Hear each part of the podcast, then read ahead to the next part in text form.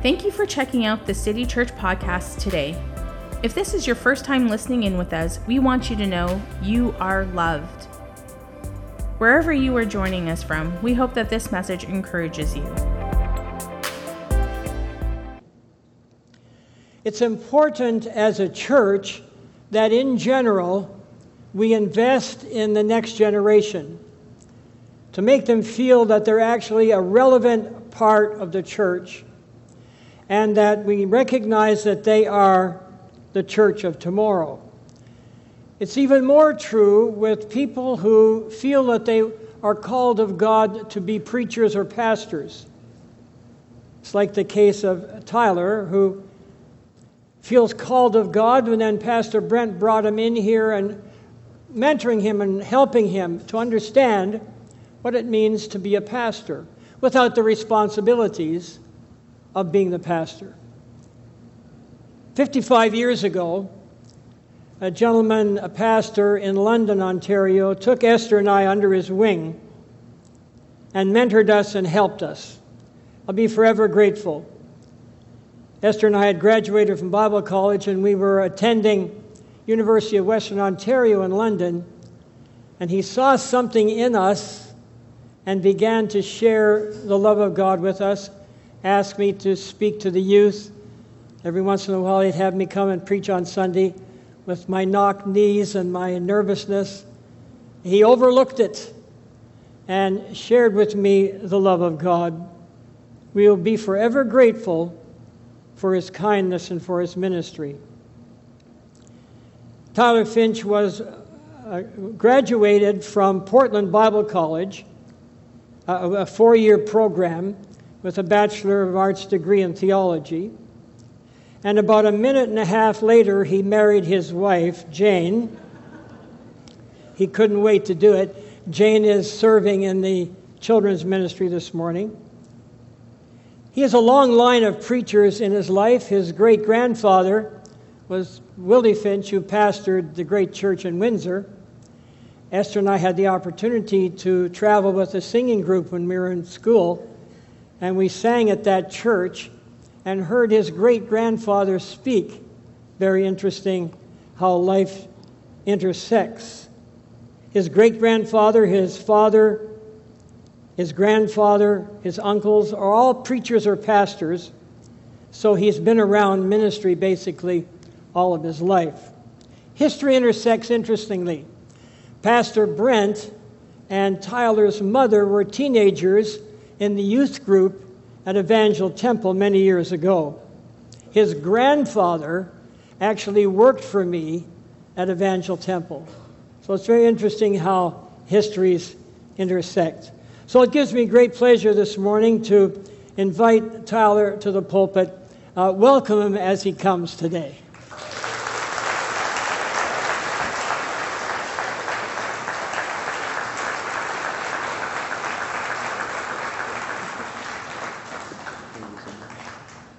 Is there any question of who's the next generation here?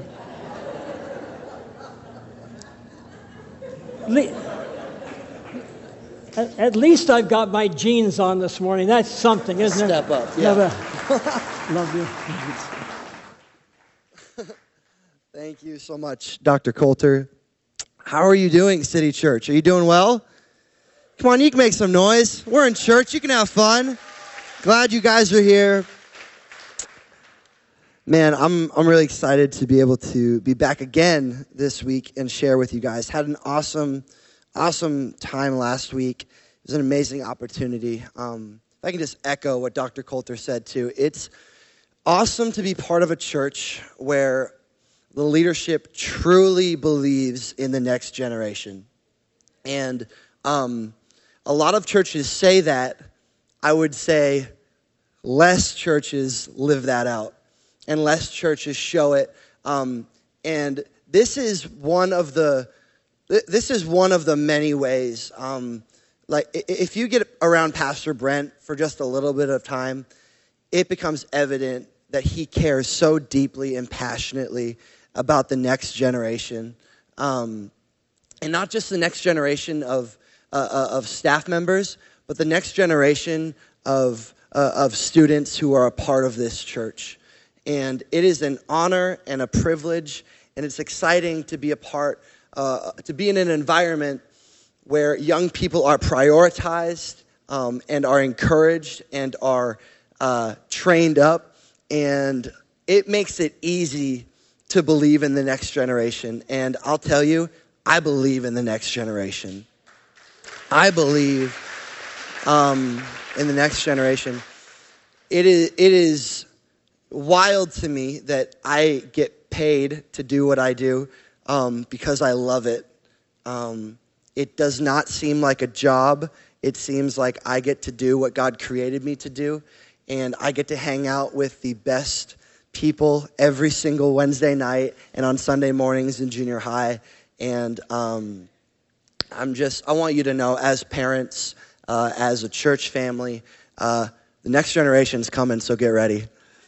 Next generation is loving Jesus, is loving the church, and I'm so excited um, about where God is taking City Youth and City Youth Junior High and where God is taking us as a church family. And I'm just really thankful um, to all of you for supporting, for Pastor Brent and the leadership for supporting.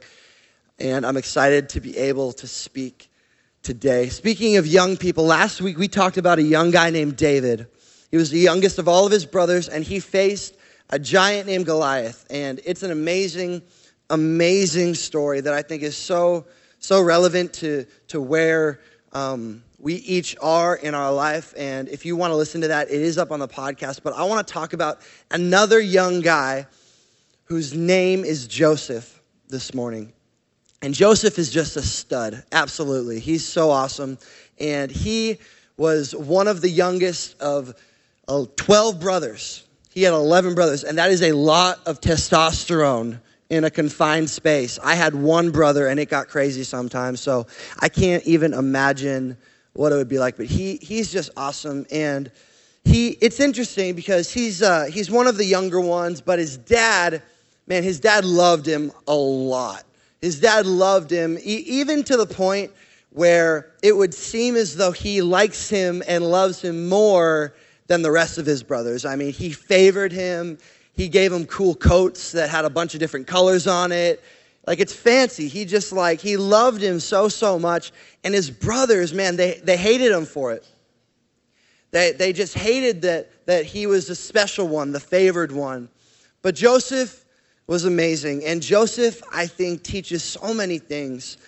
Um, but it starts all with Joseph having a dream. It starts off the story that we're going to read today in Genesis chapter 37, and it goes on to, to chapter 50. It, it all starts with Joseph having a dream. And I'll tell you, he's 17 years old in this story, and young people can dream. And I want to be the kind of person that believes in the dreams of young people. I want to be the kind of pastor, the kind of leader that when a teenager says, I think God wants me to do this. I never want to be the person to be like, I just think you're a little bit too young. I don't know if God can do that. Come on, do you believe that God can speak to even the youngest of us, to even the most disqualified, seemingly, even the most broken and hurting, and the youngest? God wants to speak to all of us, no matter where we're at, no matter who we are, no matter what we've gone through. God, like He did for Joseph, wants to give each of us a dream. And that's where our story starts. So let's pick up in chapter 37, verse 5. If you're taking notes or you have your Bible, let's turn there and let's get ready to read. Now, Joseph had a dream. And when he told it to his brothers, they hated him even more. He said to them, Hear this dream that I have dreamed. Behold, we were binding sheaves in the field, and behold, my sheaf arose and stood upright. And behold, your sheaves gathered around it and bowed down to my sheaf. And his brother said, I get this. I would do the same thing probably if my little brother said this. His brother said to him, Are you indeed to reign over us? Or are you indeed to rule over us? So they hated him even more for his dreams and for his words. Now, God bless Joseph, but I don't know if I necessarily agree with this next decision. He has another dream and says, Well, I know they hated me for that one, maybe they won't hate me for this one, you know? So he just goes ahead and decides, I'm going to share this other dream with them too. It says, Then he dreamed another dream, and he told it to his brothers, brothers and said, Behold, I have dreamed another dream. Behold, the sun, the moon, and the 11 stars were bowing down to me. But when he told it to his father and to his brothers, his father rebuked him and said to him, What is this dream that you have dreamed? Shall I and your mother and your brothers indeed come to bow ourselves to the ground before you? And his brothers were jealous of him, but his father kept the saying in his mind. Let's pray. Jesus, thank you for your word. Jesus, thank you for your goodness. Jesus, thank you for all that you do for us, God. Right now, Lord, we ask that you open up our hearts and our mind, that you till the soil of our hearts, that you prepare us, God, for what you want to speak to us, God. Soften our spirit and our hearts, God. We want to be moldable and shaped by your word. So, God, we love you. And God, we trust you. And we pray that winter never comes and that we keep living and enjoying the sun. In Jesus' name, everybody said, Wow, that's the loudest amen I've ever gotten. That's crazy. You guys love the sunshine. Me too. Anybody like not actually tan, you just kind of go more pink? That's me. Like, I just, it's crazy. Look like a lobster at the end of it. Um, is there anybody here who you you would be honest enough to say that you are maybe an impatient person? Maybe it's okay. It's church. There's no condemnation. I um, would say that I'm probably not the most patient person. Um, of all the fruits of the Spirit, that's probably the one that I uh, least enjoy to eat. Church jokes. Um, that was stupid. I'm sorry. That was lame. but I'm not patient. Um, if this has ever happened to you, maybe maybe you can agree with me. Have you ever maybe ordered something online, okay? And you're the kind of person that as soon as you click confirm order, you are watching that FedEx thing, hoping to dear God that it will eventually say, We'll deliver today. Yes, come on. And that's the best feeling in the world. And I don't care if it says that it's like a seven to 10 business days until it's going to be here. On day one, I'm watching that thing, just hoping and believing in faith that somehow I'm going to get that package. I'm not a super patient person. I don't love waiting. If I have a trip coming up, oh my gosh, for some reason, I just, I get antsy. You know what I'm talking about? Waiting. Anybody hate like waiting in an airport? Oh, come on. Like, that's probably what hell's gonna be like. So if you're not a Christian, like, just right now, you just need to decide. We can just end church here, right? I'll just pray for you. I don't like waiting.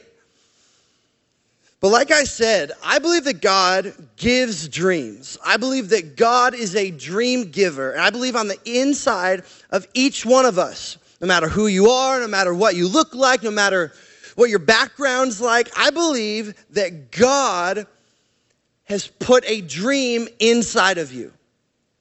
Whether you've realized it, whether you haven't, maybe if you believed it at one point and now it just it kind of seems like it's faded away what i know to be true about god is that he wants us to dream and to think big that god is always calling us from glory to glory. That God is always asking us to take bigger and bigger steps of faith. And I believe that God puts a dream on the inside of each one of us. But what I've found is that there's a waiting period attached to that. Is that there's a gap between the dream and the destination. Between promise and fulfillment. And if I'm being honest, where we spend 99% of life is in that gap between hearing God and believing God wants me to do this. God wants my family to have a legacy that looks like this. God wants my business to accomplish this. God wants to use me to impact my city and to be part of a ministry that would accomplish this. God wants my marriage. God wants my health to look this way. I believe that God has given us all a dream, but that we have a waiting period, that there's a gap. And it's kind of frustrating sometimes. It's kind of frustrating. Because if you're like me, in the middle of the gap, I've become anxious. I've become worried. I've become impatient. I've become stressed out. I begin to doubt has God even given me that dream? Was that even from Him? Because when I look at my life right now, it doesn't look like it's really going anywhere. I feel like I'm on a treadmill. I feel like I'm running in place, like nothing is moving forward, nothing's happening. We live in the gap. But I believe that some of that frustration, some of that anxiety, some of those worries come from us focusing and doing the wrong things. It comes from us trying to, to, to, to do certain things that God never intended for us to do, worrying about things that God never wanted us to worry about. So the question then becomes if you've ever been frustrated or you've ever found yourself in the gap, what are we to do? What are we supposed to do between the dream and the destination? God gives Joseph a great dream, saying, Joseph, one day you are going to be a ruler and you're going to be such a ruler that even your family members, your brothers, your mother, and your father, they're gonna bow down to you. That's a big dream. It's a big, big, big dream. He's just a 17 year old kid. Imagine as a 17 year old kid, someone come up to you and be like, hey, you're gonna be the prime minister of Canada. Like, that's big. That's huge. But Joseph does some amazing things throughout his lifetime. Some amazing things in the gap between the dream and the destination that are just amazing. And I believe that they are the things, they are some of the things that we are supposed to be doing in the gap. There are four things. I believe the first thing is that we need to stay humble. We need to stay humble in the gap. He knows that he's called to lead, he's called to rule. And in chapter 37, verse 13, and Israel, his father Jacob, he said to Joseph, Are not your brothers pasturing the flock at Shechem? Come, I will send you to them. And he replied, Here I am. Joseph didn't let his ego get the best of him. Even though he knew that he was called to lead, he was willing to follow whatever his father asked of him. He didn't get too big for his britches. See, he knew that he was called the big things, but he was still willing to be faithful with the small. He was still willing to, to put focus on the small things the, the not kingly things, the not ruler things. So sometimes we have a dream. Sometimes we believe that God's gonna do something in our business or in our marriage, but we're not willing to take the small steps to get there. If you believe that you're supposed to be a CEO one day, but right now you're just lower level, what you need to be concerned about is your faithfulness. Will you be faithful in the small things? Even though you know you're supposed to lead, will you not bad talk your boss? Will you not skirt the rules? Will you be faithful with the small? We need to stay humble. Even if we feel like the dream in our heart is big, we need to be able to be faithful with the small. We need to be faithful. We need to stay humble. I've found that it's actually easy to stay humble when you're faithful with the small things. See, God wants us to be humble about our dream. God wants us to, to believe it, but we don't need to brag about it. We can be confident about it. We don't need to brag about it. But it's easy to stay humble because, you know, it'd be easy for me to just, oh, one day, you know, oh, it would be so cool to lead a church. I feel like maybe that might be one day, I don't know, but I'm, uh, maybe, and you know, I'm just not, that, that's a, how a pastor acts, you know, so I, I don't have to worry about helping out with the small things. Oh, they're setting up for the youth conference. I don't have to do that. I'll leave that to the, the smaller folk. I'll leave that to the city team. If you're too big to serve, you're too small to lead. We need to be faithful with the small things in your business, in your family. You want to have a great legacy with your family? It starts with staying humble, being willing to do the small things, being willing, being willing. We just got to stay humble.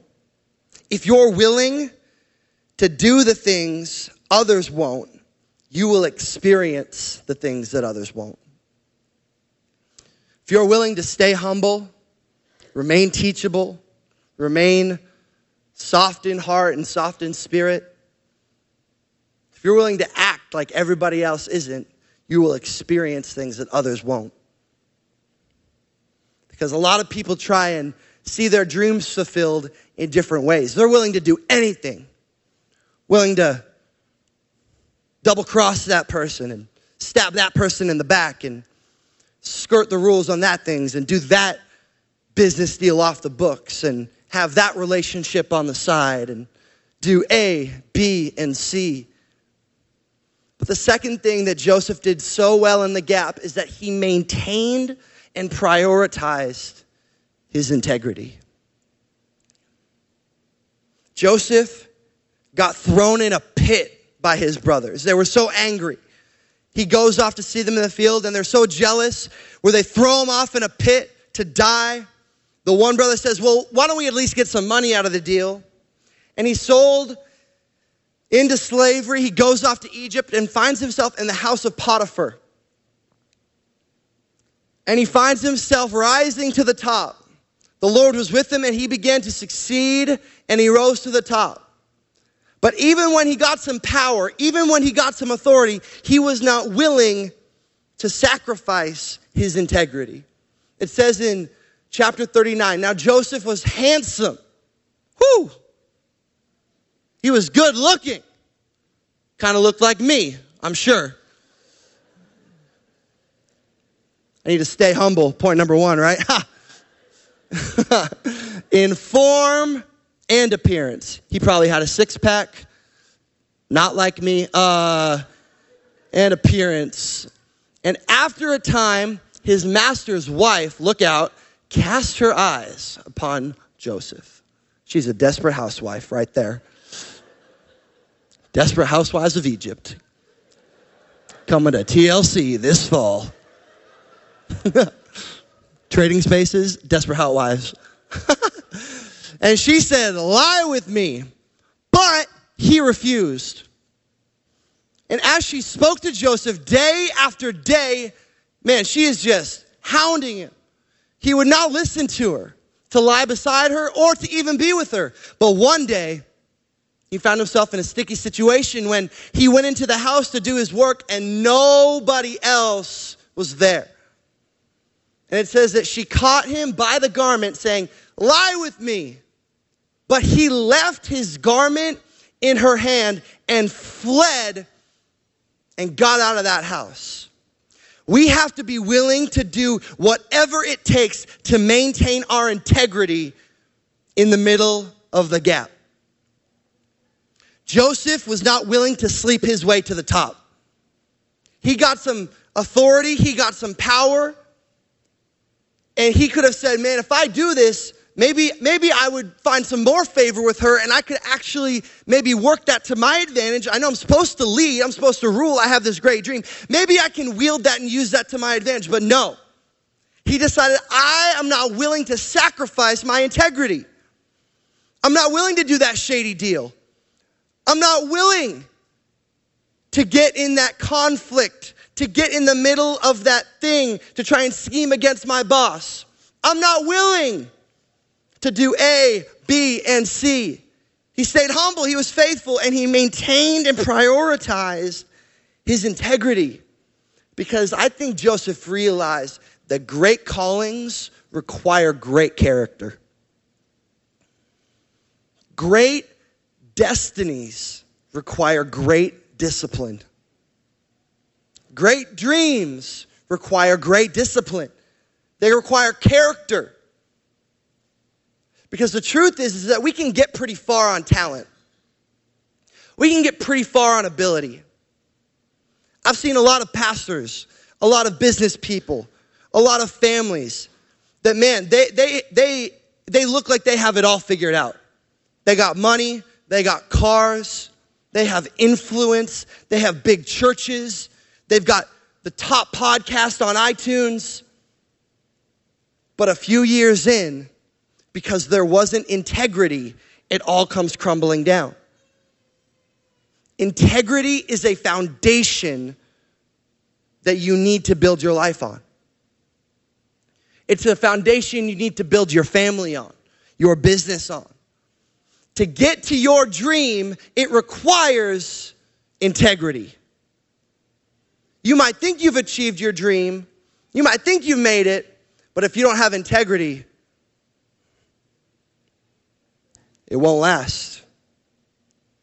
We have to realize that the dream is worth the sacrifice. The dream that God has put in the inside of your heart for your sake, for your family's sake, for our city's sake, for Canada's sake, for our world's sake. We need to be willing to sacrifice because integrity is a sacrifice. It's so much easier to not have integrity. It's so much easier just to go with the flow of what everybody else is doing. It's so much easier to just, oh, there's an opportunity. I don't even have to double think about it. I just, if it's an opportunity for me to get ahead, I'm going to take it. Doesn't matter what the consequence might be, doesn't matter who else it might affect, who else it might hurt. If it helps me out, I'm willing to do it. Joseph had this opportunity, but he was willing to sacrifice that for his integrity. It says that he left his garment on the ground. He is running butt naked out of this house. He didn't care what it cost him. He didn't care what other people thought. He didn't care what other people were doing. He didn't care what his co-workers. He didn't care what his family members. He didn't care what the what the latest trendy Instagram fitness person was doing. It didn't matter. Joseph said, It doesn't matter. As for me, as for my house, I'm going to serve God with integrity. I'm going to go after my dream with integrity. I'm going to build my life on integrity, on character, on discipline.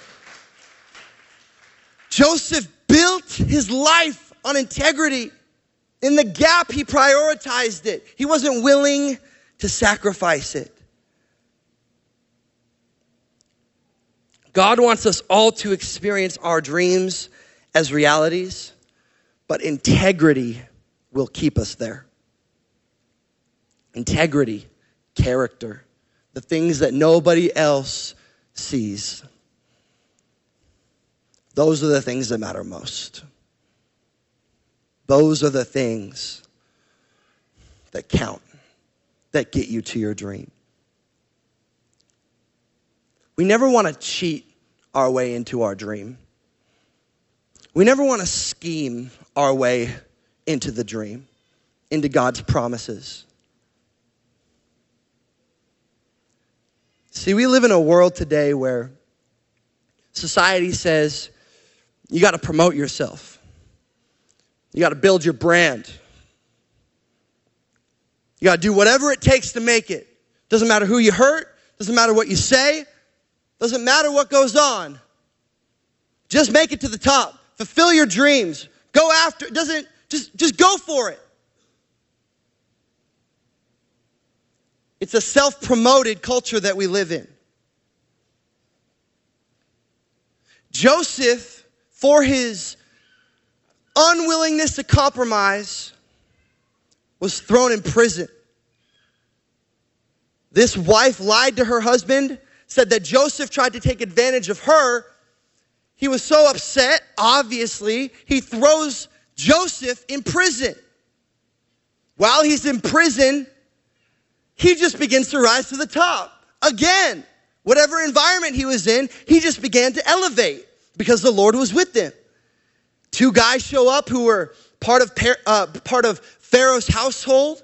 They worked there and worked with Pharaoh, and they did some stuff that upset Pharaoh. So they ended up in prison and they began to have some weird dreams. And Joseph, he, he was willing to, to, to completely trust his God, even though he was in the middle of a prison. And it actually fulfilled their dreams, and they both, or, or the one got out, and then Pharaoh had a dream, and then they said, Oh, I know this guy named Joseph. He interpreted my dream while I was in prison two years ago. I totally forgot.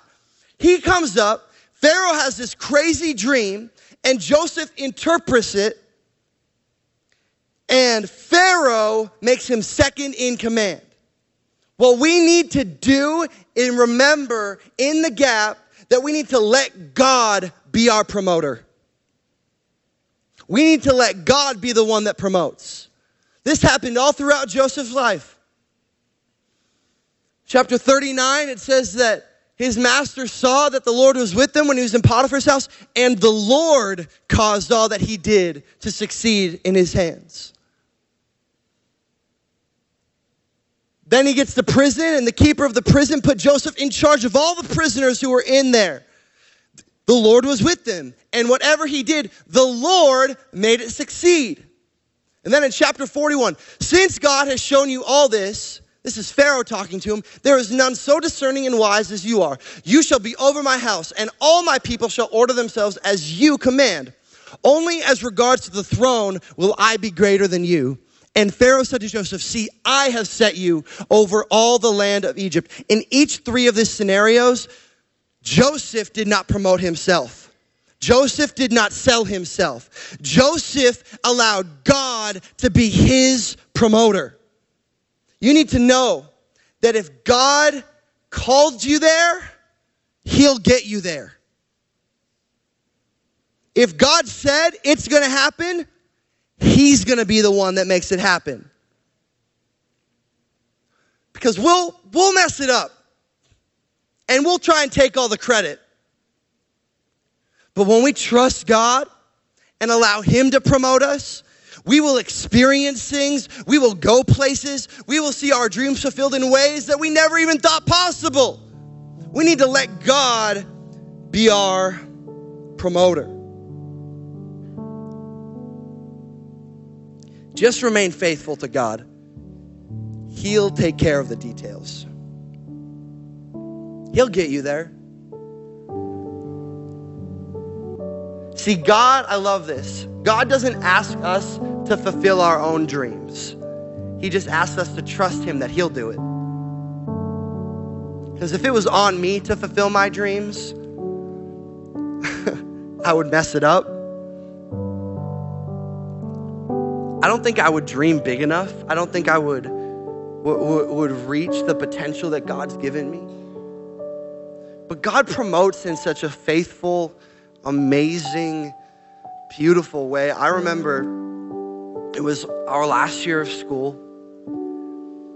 It was our last year of school, and would have been the fall of 2016. And I remember knowing that we wanted to get married and believing that there was a call of God in both of our lives to serve in the ministry full time to build his church. We were living in Portland, Oregon. Jane is American, I'm Canadian, and we began to talk about what that would look like and how that would even work. Would we stay in Portland? Would we go back to Canada? But if we go back to Canada and we believe that we're called to, to full time ministry, like what we don't even know where we'd go. I had been gone for so long and in Portland, the the pastor we had been serving, he was leaving to start a new church, and we're like, maybe we do that. And it was all just kind of confusing and hard, if I'm being totally honest. It was really um really scary because I wanted to marry this girl and I wanted to start my life, but we had no clue what to do. we, we, we didn't know. And I remember um, it was about October of 2016, and I had gone up with a friend who was speaking at a conference in Calgary, and uh, he, he was speaking there. He was American, he was a pastor, and we go up, and it's this youth conference, and I remember just kind of this feeling of, man, I really love Canada. And um, I don't, I'm sorry. I totally was not expecting this. Holy. Um, uh, and we took some time uh, to pray separately, and we both came back together, and uh, we both just really felt Canada, but like had no idea. And uh, remember the last day of that trip, we were in the airport, and I got an email some guy named Brent. and uh, I had known who he was. I had met him about seven years earlier, maybe eight years. I don't even know at that time. Uh, and uh, my mom had written a book, and he had come to the book release party. Uh, and um, at that time, I was a I was an aspiring pastor, and at that time, it was like, let's connect on Instagram and Facebook. So I followed him on Instagram, and uh, you know, um, at that point, I think probably the building was just being built. So I saw him then, and then didn't talk to him. I mean, I saw some random Instagram posts. Oh, the building looks pretty cool, I guess. I don't know. looks like some cool things are happening there. He had gone to some trip with, and he he had the the pastors that he had that were speaking at the conference he was at. Like I, I thought they were cool, so I was like, oh, that's cool that he listens to the same speakers. I would drive by on the highway and I'd be like, oh, I think that's my mom's friend's church. And I was like, that's weird. Like, oh, like that's cool. Looks like an okay place. and um, he emails me, and. Uh, I had no idea. I didn't know if he was crazy. I didn't know. I mean, I didn't know anything about the theology. I didn't know anything about like I had no idea what I like what it was. So I I talked to my parents. I talked to Jane. I talked to my friend Andrew, and I was like, what questions do I need to ask this guy to make sure that he's not nuts? Make sure the church is okay.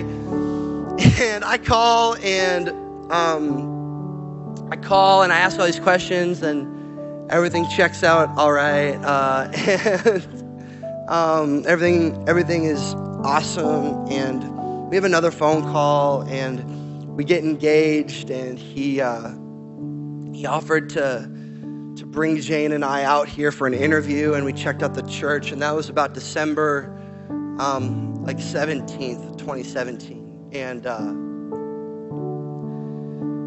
like, never in my life could I have dreamed up this? Never.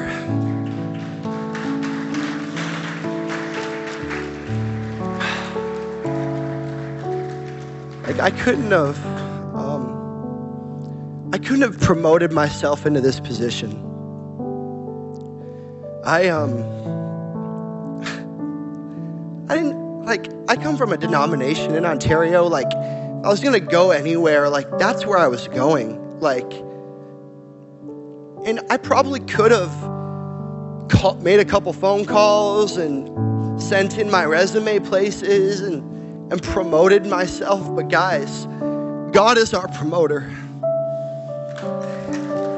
God is our promoter, and when we allow God to promote us, He will take us places that we never thought possible, and it will be better than we ever imagined, and it will be more fulfilling and more exciting and more incredible than we ever thought. I'm so glad that, that I made a choice to just trust God and not try and promote myself and let Him promote me.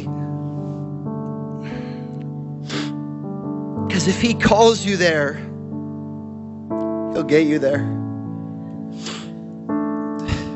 We make our plans, but man, the Lord establishes our steps.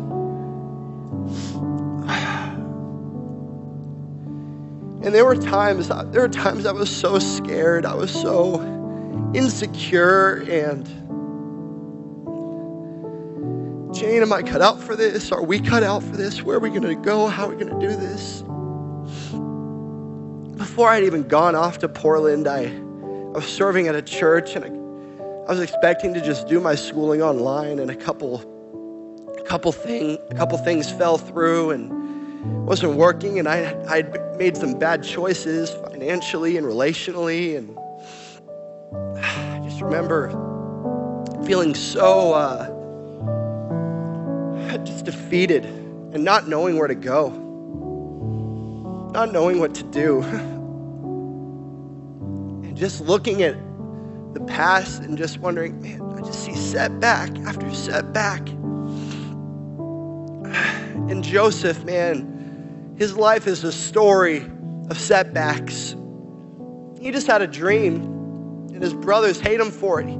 He's thrown in a pit goes to a house, he does well, he maintains his integrity, and he gets thrown in prison. Two years later, after trusting God to be his promoter and being committed to his dream, God promoted him to second in command. And there's ends up being this great famine. And these brothers that threw him into a pit years later find themselves before him and they didn't realize who he was. People don't see the potential on the inside of you. You got to stay committed to your dream. If you believe it, you go for it. Don't let anybody stop you. Eventually, he he lets them know who he is. And at the very end of Joseph's story, in chapter 50, it says in chapter 18 or verse 18 that his brothers came and fell down before him and said, Behold, we are your servants. So, this is the dream being fulfilled. His brothers are now bowed down before him. He has reached the destination. And it says, Do not fear. For am I in the place of God? As for you, you meant evil against me, but God meant it for good. To bring it about that many people should be kept alive as they are today. The fourth thing that Joseph did that is so crucial is that he flipped the script on his setbacks. See, you need to know that every setback, God will redeem and turn it into a setup for your destiny. Every moment you thought that it was going to be over, God said, I'm just getting started. Watch what I will do, watch what I can accomplish. What I love about God is that we can look back at every moment in our lives and be like, I don't know if I missed the mark there. I don't know. Those people did that to me. I made that mistake.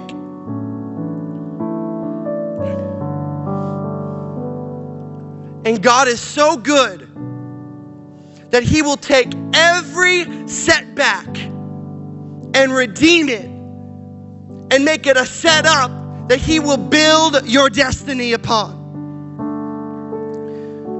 So, what we need to do is that we need to look at every obstacle, we need to look at every every moment and say, God's setting me up.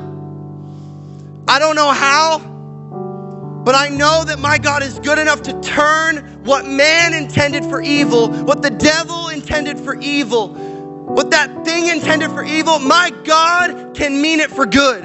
My God can do the impossible. My God can take me from the pit and He can put me in a palace. He can turn every obstacle into an opportunity. So, with your dream, you need to flip the script and trust that that setback is a setup. There's no way I could have dreamed. I know I'm not there yet, but I really believe that we're experiencing a small taste of the promise of God, of the fulfillment of the dream that God's put on the inside of us. And as I look back, I just see all of those moments as God redeeming and saying, I was just putting you on the right path. You make your plan, I establish your steps. God is so faithful, He's so good. I just felt um, led to say to somebody that it's time to dream again. It is time to dream bigger than you've ever dreamed. It is time to seek God for the dream. And if there have been some setbacks, you need to know that if you just give it to God, He will turn it into a setup. And maybe for you this morning, the dream is just the first step is just getting to know this Jesus.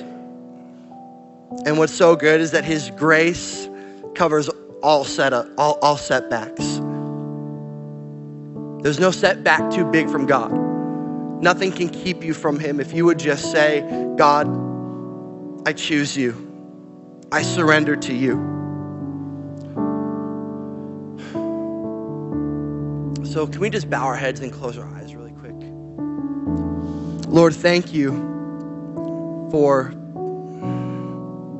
your goodness, your love, your grace, and your mercy.